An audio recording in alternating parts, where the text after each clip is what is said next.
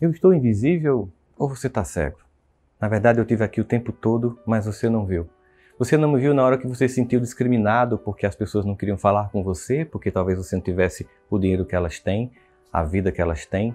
Você não me percebeu que eu estava do seu lado quando você se sentiu invisível porque seus pais se separaram e ninguém queria falar com você, porque você mudou de padrão de vida, porque você perdeu emprego, você talvez tenha se sentido invisível não percebeu que eu estava do seu lado quando você recebeu um diagnóstico de que aquela doença que você estava combatendo não tinha muito mais o que fazer e achou que, que ia morrer. Você se sentiu invisível quando você achou que as pessoas só iriam te respeitar se você tivesse coisas ou dissesse coisas que agradassem as pessoas e sem perceber estava se tornando invisível para mim, invisível para as pessoas que iam te ridicularizar depois.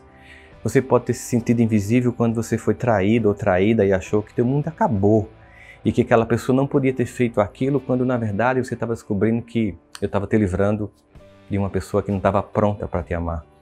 Você se sentiu invisível quando você traiu, quando você não percebeu que estava traindo a si mesmo, que você precisava ter a grandeza de finalmente poder amar alguém com dignidade.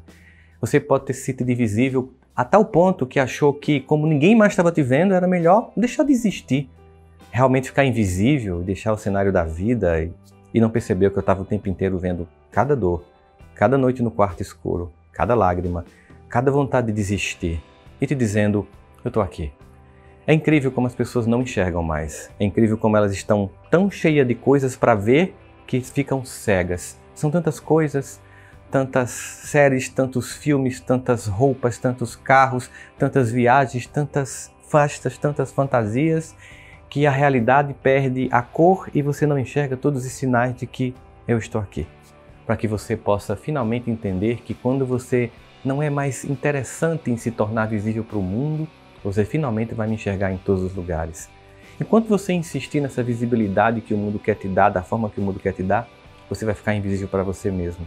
A verdade é que é preciso de muita pouca coisa para agradar aquele que nos criou. E perceber como um pai que olha para um filho com todas as suas fragilidades e comemora cada queda, porque implica capacidade de caminhar, cada gaguejar, porque implica capacidade de finalmente ler a vida nos caminhos, às vezes tortos, às vezes retos, que a gente lê como torto ou como reto, nós vamos encontrando possibilidades de enxergar aquilo que é essencial ou aquele que é essencial. Portanto, nunca esqueça. Você pode achar que você está invisível, mas não para mim. É por isso que eu sei o que passa na sua cabeça. Mesmo quando faltam em você palavras para descrever a dor que sente eu sei o que passa na sua mente.